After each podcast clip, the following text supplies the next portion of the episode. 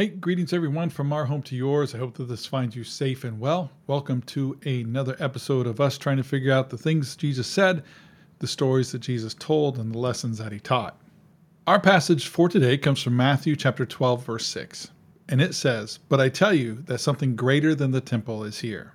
So the context of this passage is that Jesus is walking through a field of grain. They're traveling for some reason on the Sabbath. And they're walking through a field of grain and they're hungry, so they grab some of the so they grab some of the grain and they eat it. Can we just acknowledge that they must have been really hungry to do this? So some of the religious leaders of the day start chastising Jesus for him letting his disciples grab this food and eat it, thus breaking a Sabbath law.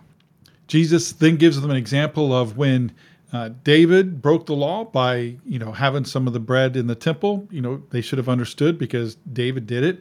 And then he gives them some examples where, then he gives them some examples of even in their times where there were some leniency on performing some of the duties during the Sabbath, like sacrificing.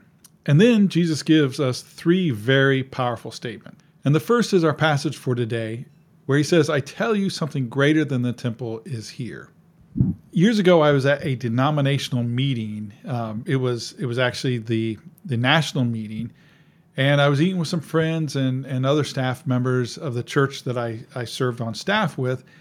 When our superintendent walked through the lobby of the hotel we were staying at, and he saw us there having breakfast, and so he stopped and he greeted us.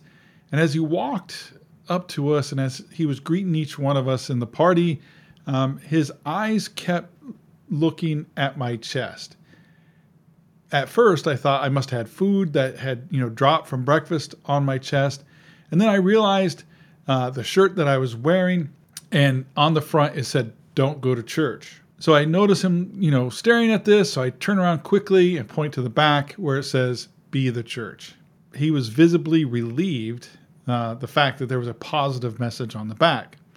So the irony of a, you know a, a district superintendent at a national level event sees one of his pastors wearing a shirt that says "Don't go to church." Jesus said something greater than the temple is here, and and what he was saying is that himself he was here, himself and the kingdom of God was there, and it's greater than the temple.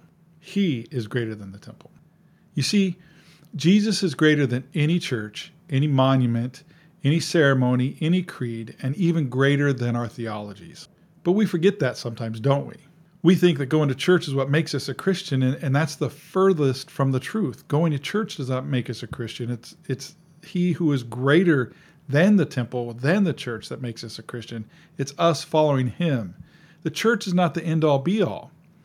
It's just a means to an end. It is not the end. Church can never be, and church attendance can never be a substitute for Jesus. And there is nothing that can substitute for following Jesus. But as I've said before, church and going to church is much easier than following Jesus. Because when we follow Jesus, things happen, lives change. And some of us don't want to change.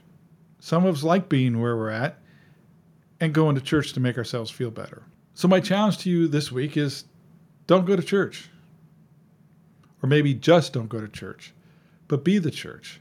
But more importantly, be a true follower of Jesus. Grace and peace to you. God bless you.